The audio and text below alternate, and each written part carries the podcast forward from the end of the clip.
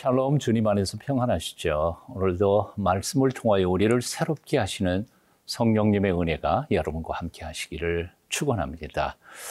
건국대학교 가정대학 학장이셨던 소설가 이목인 씨가 방황하던 시절에 참 많이 자살을 시도했다고 합니다. 그런데 그 순간순간마다 하나님께서 기적적으로 그를 살려서 죽지 못하게 하셨다는 거죠. 그 방황하던 시절에 제주도 만장굴, 아직까지 아, 조명이 갖추어지지 않았던 그 시절에 그 어두운 캄캄한 굴 속으로 헤매다가 다시 돌아 나오면서 저 멀리 어, 동굴 입구에서 비추오는 아주 작은 빗줄기를 바라보면서 어, 이런 감탄사가 저절로 나오더랍니다.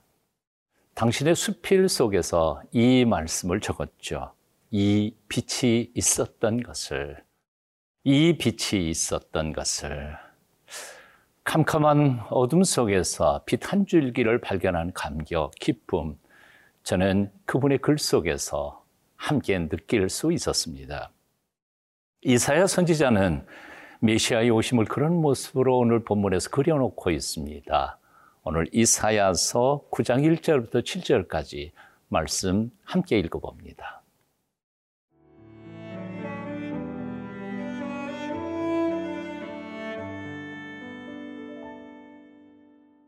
이사야 9장 1절에서 7절 말씀입니다. 전에 고통받던 자들에게는 흑암이 없으리로다. 옛적에는 여호와께서 스불론 땅과 납달리 땅이 멸시를 당하게 하셨더니 후에는 해변길과 요단 저쪽 이방의 갈릴리를 영화롭게 하셨느니라. 흑암에 행하던 백성이 큰 빛을 보고 사망의 그늘진 땅에 거주하던 자에게 빛이 비치도다. 주께서 이 나라를 창성하게 하시며 그 즐거움을 더하게 하셨으므로 추수하는 즐거움과 탈취물을 나눌 때의 즐거움 같이 그들이 주 앞에서 즐거워하오니 이는 그들이 무겁게 맨 멍에와 그들의 어깨의 채찍과 그 압제자의 막대기를 주께서 꺾으시되 미디안의 날과 같이 하셨음이니이다. 어지러이 싸우는 군인들의 신과 피 묻은 겉옷이 불의 섭같이 살라지리니 이는 한 아기가 우리에게 낳고 한 아들을 우리에게 주신 바 되었는데 그의 어깨에는 정사를 메었고 그의 이름은 기묘자라 모사라 전능하신 하나님이라 영존하시는 아버지라 평강의 왕이라 할 것임이라. 그 정사와 평강의 더함이 무궁하며 또 다윗의 왕좌와 그의 나라에 군림하여 그 나라를 굳게 세우고 지금 이후로 영원히 정의와 공의로 그것을 보존하실 것이라. 만군의 여호와의 열심히 이를 이루시리라. 먼저 1절, 2절 제가 읽겠습니다. 전에 고통받던 자들에게는 흑암이 없으리로다. 이저기는 여호와께서 스불론 땅과 납달리 땅이 멸시를 당하게 하셨더니 후에는 해변길과 요단 저쪽 이방의 갈릴리를 영화롭게 하셨느니라. 흑암에 행하던 백성이 큰 빛을 보고 사망의 그늘진 땅에 거주하던 자에게 빛이 비치도다. 아멘.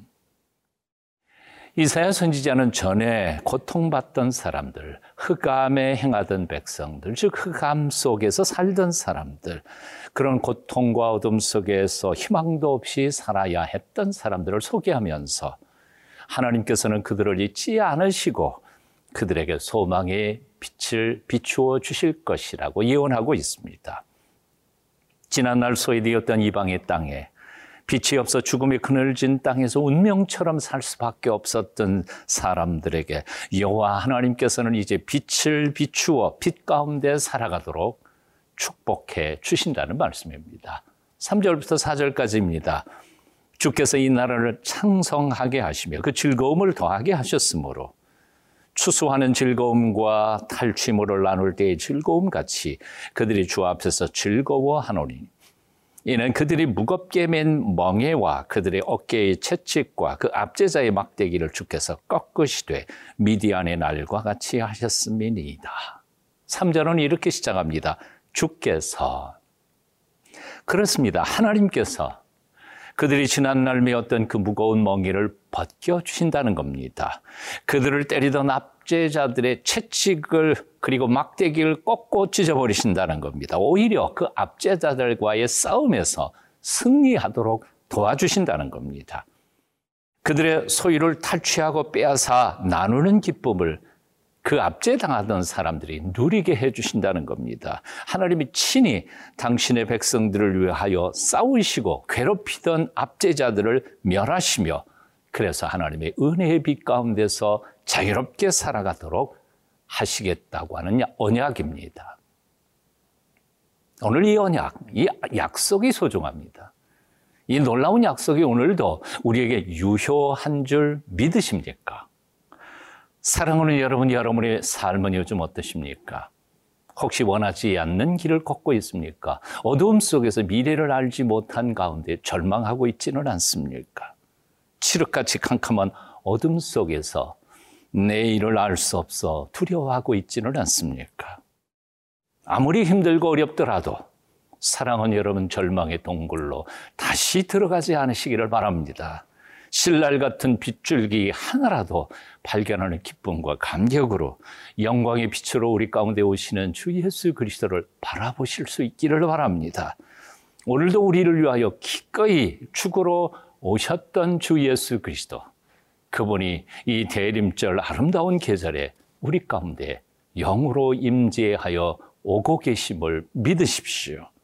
오늘도 두렵게 했던 모든 아픔과 고난들을 이겨내며 하나님의 영광스러운 그 빛 가운데로 나아가는 하나님의 사람들이 다 되실 수 있기를 축원합니다. 하나님께서 우리를 자유케 하실 것입니다.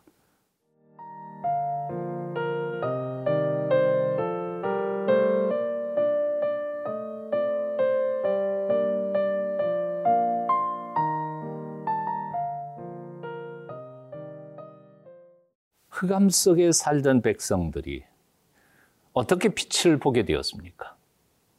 사망의 그늘진 땅에 살던 사람들이 어떻게 소망의 빛을 비침을 받게 되었습니까?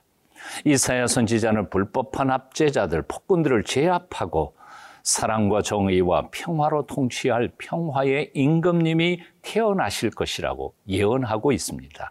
6절, 7절입니다. 이런 한 아기가 우리에게 낳고 한 아들을 우리에게 주신 바 되었는데 그의 어깨에는 정사를 메었고 그의 이름은 키묘자라 모사라 전능하신 하나님이라 영존하시는 아버지라 평강의 왕이라 할 것입니다. 예, 하나님께서 당신의 백성들을 구원하려 보내주시는 그분, 평화의 왕은 아주 특별한 분이셨습니다. 그는 세상 모든 권세를 제압할 권능을 가지신 분이시요. 악한 자들의 잔꾀를 쳐붓을 지혜로 무장하신 분이십니다. 세상 어떤 일을 행하심에도 거침이 없는 전능하신 하나님이십니다. 그것도 시한부가 아니라 영원토록 살아계셔서 세상을 통치하실 평화의 왕으로 오신다는 겁니다. 이어서 7절 또 읽어봅니다. 그 정사와 평강의 도함이 무궁하며 그 다윗의 왕좌와 그의 나라에 군림하여 그 나라를 굳게 세우고 지금 이후로 영원히 정의와 공의로 그것을 보전하실 것이라 만군의 여호와의 열심히 이를 이루시리라. 그렇습니다. 여호와께서 예비하시고 보내주시는 그분은 인간 역사 속에 유례가 없는 아주 특별하신 분이셨습니다. 홀로 온 세상을 공의와 공평으로 다스리실 유일무이하신 분이셨습니다.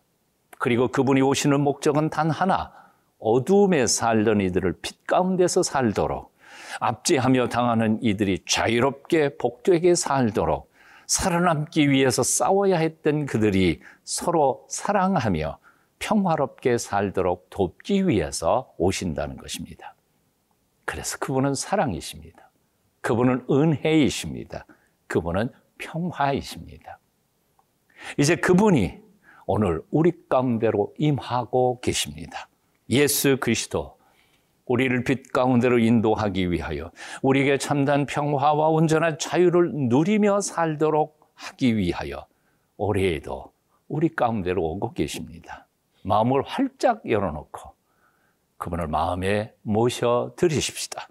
그분의 통치가 여러분의 마음뿐만 아니라 여러분의 가정, 여러분의 교회, 그리고 신음하는 이 땅 위에 온전히 이루어지기를 기도합니다. 기도하겠습니다. 평화의 왕으로 오시는 예수님, 우리 마음을 청결케 하사 거룩하신 주님을 보시기에 합당하게 만들어 주시고, 우리의 심령을 겸손하게 하사 기꺼이 주님의 통치가 나의 삶 속에 이루어지도록 도와 주시옵소서. 예수님 이름으로 기도합니다. 아멘.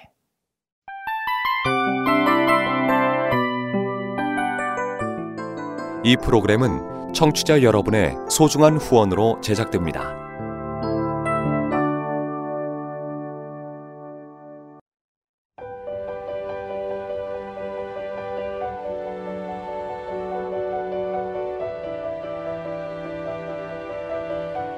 세상에는 수많은 교회들이 있지만 더 깊이 있는 말씀 강해를 찾기 위해 크기로만 교회를 선정하지 않습니다.